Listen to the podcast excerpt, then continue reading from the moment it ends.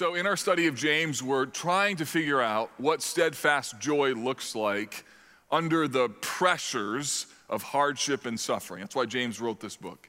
He wanted to help hurting and displaced people know how to faithfully follow Jesus when the temperature gets turned up in their lives. And in particular, for some of them, when persecution even comes their way. My guess is the last week you've experienced in your own life as a follower of Jesus an element of this pressure cooker environment. Uh, for instance, no doubt somebody said something and you had a bunch of things that you wanted to say, but you were biting your tongue at least once this week. Maybe not every time, but once. And you were like, mm. or someone put something on social media, and man, your thumbs were ready to rock and roll. You were like, and you just held off. But you know, the pressure of the moment kind of creates this impetus to kind of go for it. Or, or maybe in the context of just an exhausting day or a hard week where you're just worn out and tired, you, you know the battle of how to try and think right. And sometimes thinking rightly is even more difficult when you're exhausted. So the, the pressure cooker of life kind of turns up the temperature, and in that moment, there's a temptation to do all sorts of things that later on in life we would regret, maybe even later that day. And in particular, there's a kind of pressure that happens that creates blame. There, there's some of you who, whenever something bad happens, your first response is somebody's to blame for this. That's just maybe how some of us are more wired than others. But what can happen is that the more difficult life becomes, the more inclined we are to embrace, embrace kind of the blame game. And today, what we're going to look at is this central idea, this caution that James gives us that pain creates blame. It's one thing when your pain causes you to wrongfully blame your spouse, or your pain causes you to blame your leadership at work, or maybe when you look on the news, you know, the pain of culture just causes you to blame the other party. You don't know why they're wrong, but you're pretty sure they are, and it's their fault somehow. But what happens when that pain creates blame and it's laid at God's feet. That's a different issue. It's a serious issue. And it's one that James wants to help us understand. He wants us to help wants us to understand this not only because it's a wrong view of God, but also because it's not helpful when it comes to defeating temptation. In fact, it can actually cause you to give extra space to particular sin issues or other temptations as you lay the blame at God's feet. So, today we're going to examine the nature of temptation, and James puts this in the middle of his book, in the middle of chapter one, rather, in order to help us understand that remaining steadfast under trial, as we saw last week, passing the test of genuineness, involves wrestling with what do I do with my temptation and how do I think about it correctly? So, James gives us two admonitions that we're going to look at and then some applications at the end. Admonition number one is a caution don't blame God. And the second is an explanation take a look at your own desires. So, James would tell us that when the pressure of life gets really tough, rather than playing the blame game, be sure you don't blame God and take a careful look at your own desires. He does this as a means to help us persevere and to remain steadfast. Because at the end of the day, what you're going to see is that blaming God is not something that's filled with hope, but rather there is hope when we understand the nature of our own desires and we see how God's grace can be applied to them. If you're here today or listening and you're not yet a Christian, I hope to be able to show you in, in, a, in a small way how desires are at the heart of what Christianity comes to solve. And that Jesus comes to give us a new heart to radically, supernaturally, and miraculously change what we love. It's the miracle called the new birth, that God takes you and changes you from the inside out.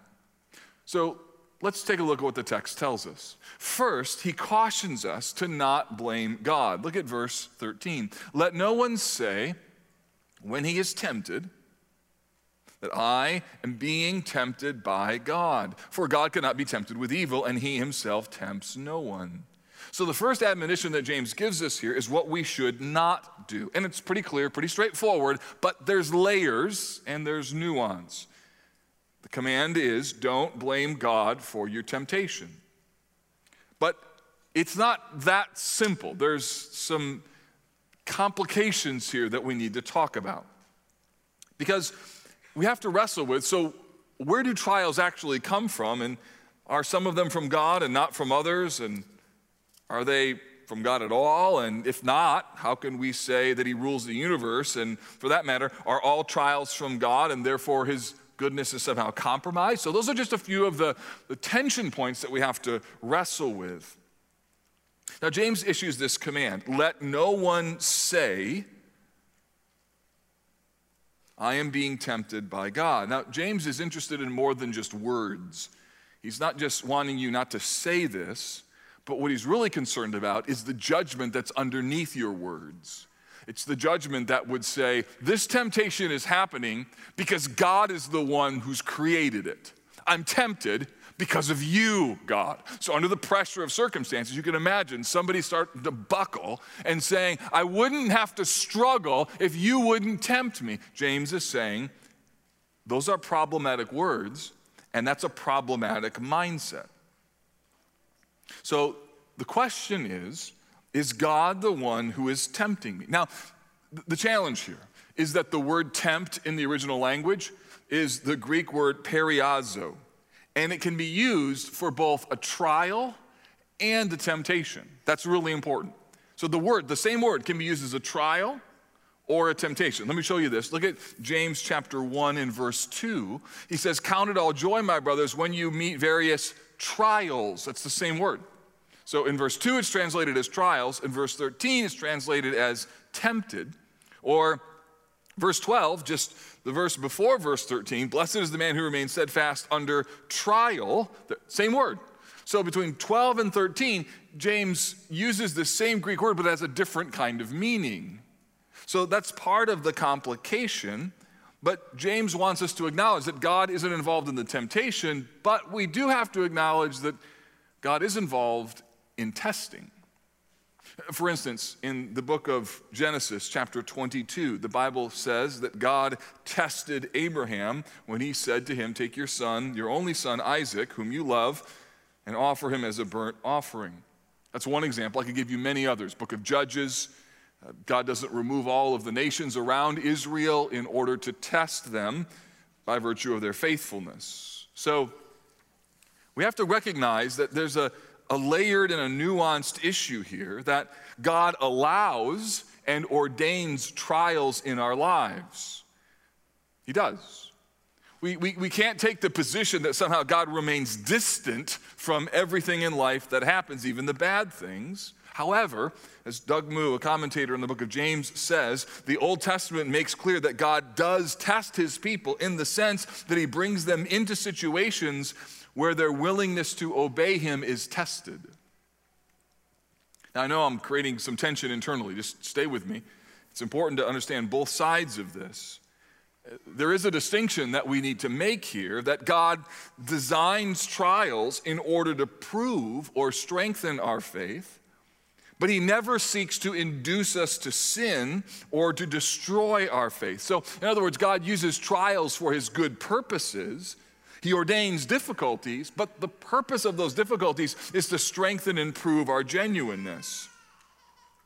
Now, why can God not be assigned blame for our temptations? Well, James answers this with two reasons. Let no one say when he's tempted, I'm being tempted by God. For, here's reason number one God cannot be tempted with evil. And secondly, he himself tempts no one. So, the first reason why God can't be involved in the temptation is that he's not tempted with evil. In other words, there's no inclination within himself to tempt people to sin. He has no temptation to tempt you, no desire for you or in the world to be tempted. There's nothing in them, in him, that would want you to fall or to fail. The second reason that James says is that God doesn't tempt anyone. So one is a motivation, the other is an actualization. Not only is God immune from sin, Not only is he immune from temptation, but he's also not involved in any resulting temptation. Any temptation is the result of either the devil or, as we'll see in a moment, our own desires. Now, some of you are thinking, wait a minute, Mark, doesn't the possibility of temptation mean that somehow God is to blame? It's tempting to think that way because then you could lay the blame of your sinful response at God's feet. After all, you could say, if God wanted me to obey, then why not just make it the only option for me to obey? But what you need to know is that the choice between one thing or another is central to making a test a test. In other words, the possibility of two choices is critical for anything to be a test. A test loses its value if there's only one choice. If you show up at an exam and somebody asks you to answer a question and there's only one option, it's really no longer a test, it's a study guide. For instance, you'd never know how smart you are if the only option on a test was the right one. Or you'd never know if your basketball team was any good if there was no competition and there was no possibility of losing. So, making a choice is part of the test and it's vital to it. And understanding this and embracing it without blame is central to maturity. Let me illustrate this for you. I'm arguing that understanding the nature of the choice as implicit in the test and not rejecting or pushing against that, why do I have to choose, is central to what it means to be mature. So, throughout my lifetime, I've had opportunity to be a basketball official and also a basketball coach. And it's amazing what happens in the context of athletics just to demonstrate this. You could put this in other categories as well. But imagine, for instance, a young man at a free throw line, and this is one of the reasons why I love being in that arena, is because of what it reveals. And you could imagine as a parent watching your son or daughter on a basketball court, if this was their response, how mortified you would be. Imagine a boy is shooting a free throw, but he keeps missing and the coach comes up to him and begins instructing him about how he should shoot the free throw a little better. And then he says, Well, they should make the hoop a little bigger. The problem isn't my form. The problem is whoever designed this hoop, it's just way too small. How are you supposed to put a ball through that little hoop? Or imagine in a really intense game. The coach calls the team over, they're in a timeout, three seconds left, tie game, really stressful, and someone on the bench says, I don't know who decided we should play this team. This is way too hard. That athletic director, why does he choose these teams? Should choose easy teams. Or imagine a player running down the court, dribbling the basketball correctly, suddenly picks it up, starts running down the court. Referee blows his whistle, says that's a travel. Imagine the basketball player looking at the ref saying, It's a stupid rule, anyways. Or how many parents have you said that at a soccer game about offsides, right? Why is it even a rule in the first place? It's stupid. Let them be closer to the goal, right? So if you're responding that way, is that not a sign of immaturity? Parents will have conversations with their kids. Listen, in order to understand, you have to be okay with the rules and play within it. If every time you blame the rule maker or you blame the design of the game, it's not a sign of how unfair life is, it's actually a sign of how immature you are. That's the point that James is making. That there would be a temptation for us to take our suffering and our hardship and to lay the blame at God's feet. And James's caution here is not only because that's incorrect about God, but also because there's no hope in that thought. So his caution is don't blame God because secondly, he would cause us call us to examine our desires. Consider them and so he explains how does temptation happen. So if you're listening to this and you're not yet a Christian, I'm right now about to explain to you why you do bad things. And if you're a Christian, I'm going to explain to you why bad things are still tempting. And if you understand what this text is saying, it actually could help you this next week be able to win the battle with things that you know are wrong and you don't want to do, but you kind of want to do them. So, how do you win that battle? Here's what James says Each person, verse 14, is tempted when he is lured and enticed by his own desire. Then desire, when it is conceived, gives birth to sin, and when sin is fully grown, it brings forth death. So, James acknowledges that there is something underneath our temptation. It's not God. Other texts in the Bible would tell us the devil is certainly involved. James, though, wants to put the, puts the focus squarely on the internal desire battle. Again, desire is a, a challenging word because in the Bible there can be good desire, same Greek word used. Jesus talked about wanting to desire to eat the Passover with his disciples.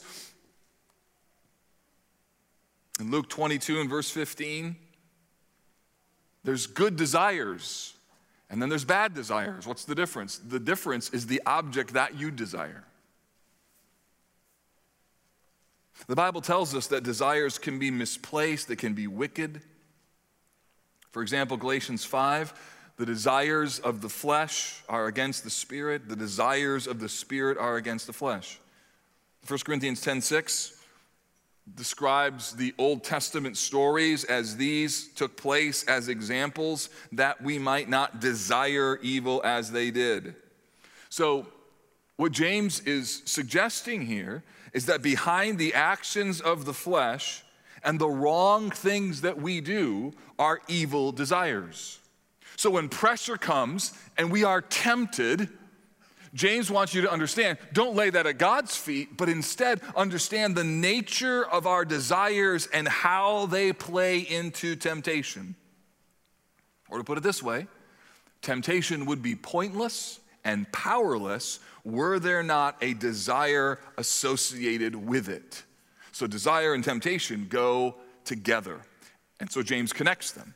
After identifying the problem of desire, he then tells us what happens. Each person is tempted when he is lured and enticed.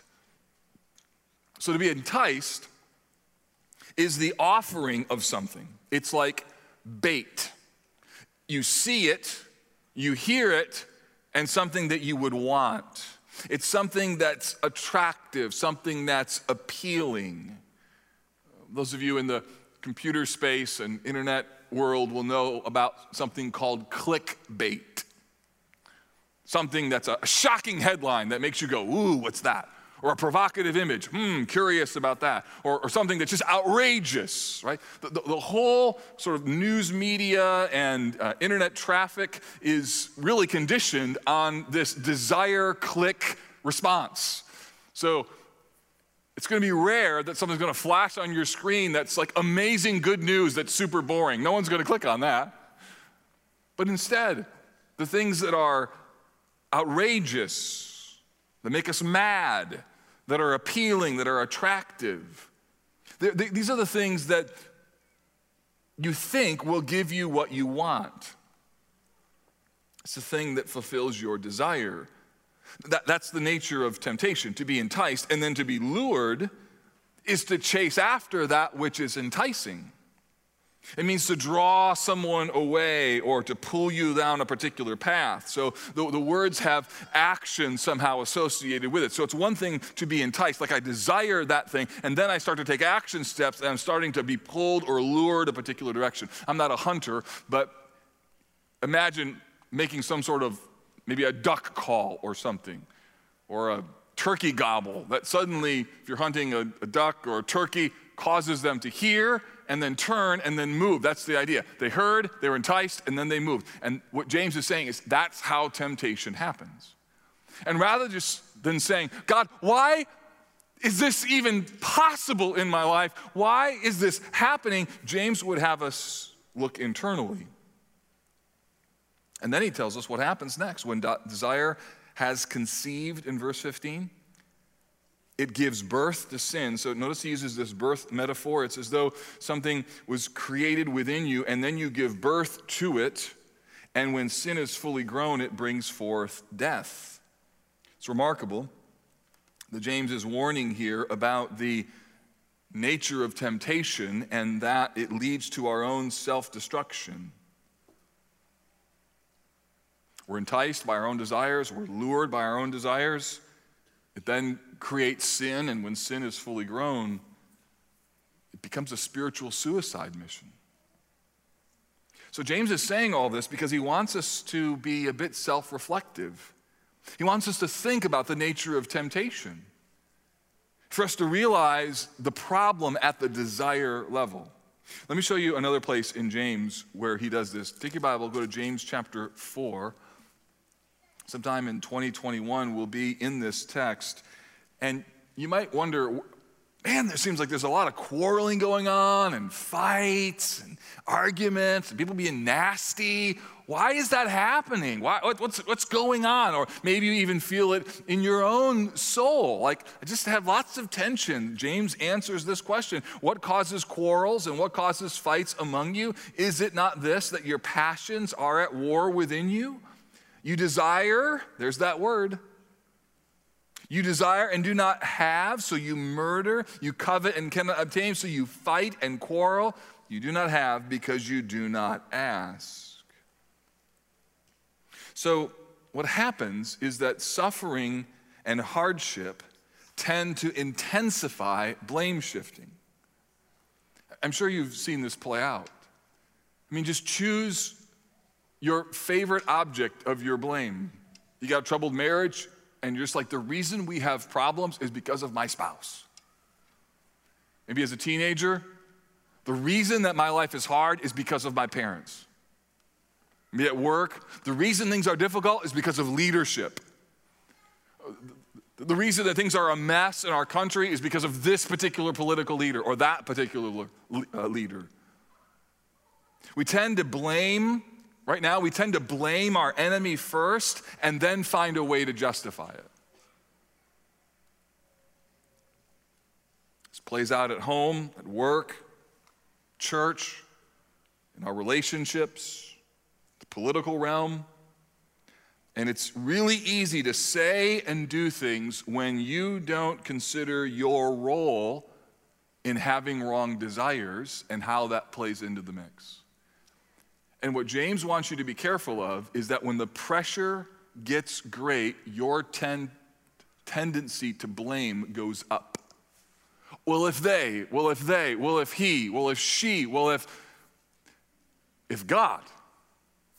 And James wants you to understand what is the true nature of temptation. That first, don't blame God. Secondly, this explanation. What's happening is there's this, this war that's happening within you at the desire level. Now, let me unpack this more fully and help you understand how do we make this work in the next week? What does this translate to as it relates to things that are going to come your way? Because you're going to enter a world with all kinds of challenges and difficulties.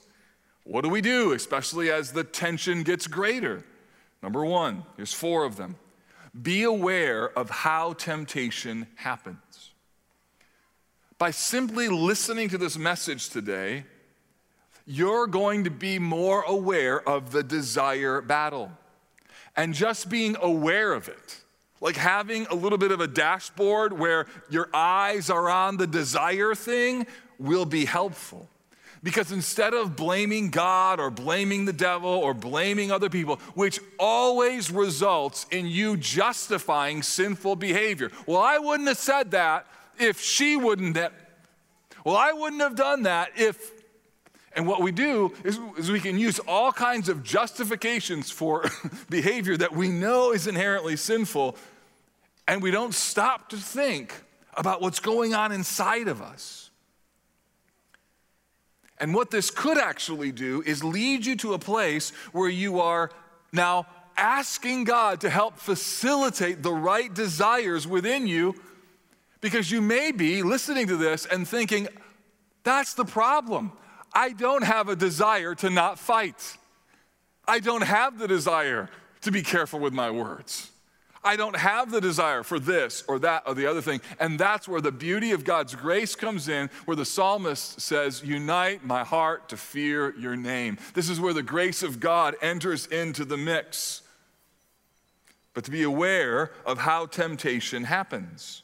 So when you encounter difficulties this week, just stop for a moment and think about your desires. What should you think? Here's the second thing is to ask yourself in that moment, what is it that I want? If you can do this, just to stop. Don't send the email, don't send the text, don't post that yet. Just wait, stop. Don't respond. What is it that I want right now? Before you speak, before you look, before you post, before you like, before you share, before you act, ask yourself, what is it that I'm seeking? I want to be liked. I want to be loved. I want to feel safe. I don't want to be afraid. I want to feel secure. I want to be treated fairly. I want to be desired. I want to be respected. I want to be affirmed. I want to be praised. Listen, all of those things in and of themselves are not fundamentally wrong things unless they take over your soul and then become the way in which you justify wrong behavior. And just asking yourself these questions helps to surface the lines of the battle. Ask yourself, what do I want? Most of the times, we don't ask ourselves that question. And just asking it gets to the heart of what James is trying to help us to do here. Third, in the middle of the asking of that question, affirm God's ability to help you. See, part of the blame trap is that it makes us act as if we're powerless. I want to be loved. They're not loving me, so therefore, whoop, and we're off to the races. I want to be respected. They said this. As a result, I'm this. I'm mad. They shouldn't say that. And so, therefore, and what we end up doing is self justifying ourselves into some sort of relational oblivion where we end up destroying and burning the house down because of everything that we want. And the key is to affirm God's ability to help you. This is where today, if you're not yet a Christian, this is the missing piece. And that is the Bible tells us that Jesus comes in order to save us from our sins and to cleanse us and to give us a new heart so that we would love things that we would never love unless Jesus rescued us. This is where the sovereign love and grace of Christ is transforming because God gives you desires that you would never have. You would never have were it not for his grace and the invasion of the love of Jesus into your life. And then as a Christian, when you repent of your sins and put your faith in Christ and He gives you a new heart, it doesn't mean that you're perfect, but it means there's this inclination that now you actually are leaning a different direction and you actually have the thought, what about my desires? And you, you actually see yourself through the lens of how God sees you as a forgiven yet broken person. Then you hear verses like 1 Corinthians 10 13, which says, No temptation has overtaken you that is not common to man. God is faithful, He will not let you you be tempted beyond your ability, but with the temptation will also provide the way of escape that you may be able to endure it. Or Galatians chapter 5 that says, I say, walk by the Spirit and you will not gratify the desires of the flesh. So God calls us to not lay the blame of our temptations at his feet, but instead to use those moments to take a careful look within our soul at our desire and then run to Jesus to say to him, Would you help me? My heart is so conflicted. I want to be loved, I want to be affirmed. I want to be secure. I want to be safe. I want, I want, I want, I want, I want, I want. And here, the sovereign God of the universe that has all grace available wants you to come to Him and say, at the end of the day, Jesus, what I want is I want you, I want you, I want you, I want you. Fourth and finally, we then are called to act in faith. The Bible calls us to take steps of faith based upon what we believe to be true. We take steps that match what we believe. So, therefore, even though we're still struggling, we choose our words carefully. We shut down the computer, put away the phone, wait a day before responding to that email. Pour out your heart in prayer read the Bible, be generous with your money, respond in kindness, and countless other ways where we tangibly demonstrate I trust you, I don't trust my own heart. And you begin to build the habits of holiness and the habits of grace as you respond to temptations that come your way, and you don't lay the blame at other people's feet, at the devil's feet, or at God's feet, but instead you use the temptation to have a careful conversation about your soul, and you take your broken, imperfect heart and you lay it before the Lord and say, I need your help. Like, I need your help. My heart is so bad. James calls us to find the freedom of wrestling with broken desires as we bring them to Jesus. And that's one of the ways that we remain joyfully steadfast in the midst of trial. I want you to bow your heads with me. Whether you're in the room or at home, I want you just to have a moment before we sing together. And could I just ask you to do some heart searching even right now? I'm going to read through the list of the I wants, and can you just evaluate is, is that you? I want to be liked. I want to be loved. I want to feel safe. I don't want to be afraid. I want to be secure. I want to be treated fairly. I want to be desired. I want to be respected. I want to be affirmed. I want to be praised. What is it for you? And if you're a Christian, could you just lay that at the feet of Jesus today and say, Lord, help me, help me, help me? If you're not yet a Christian, maybe today would be the day where you turn to Christ and say, Lord Jesus, I, I don't know how to fix any of that. I can't. I want you to become my Savior and Lord today. And repenting and turning to Christ, friend, you could be a new creature right now. So let me give you about 15 to 20 seconds here just to quietly meditate on those I want statements, and then we're going to sing together and rejoice in the fact that God's mercy is more than our misplaced desires.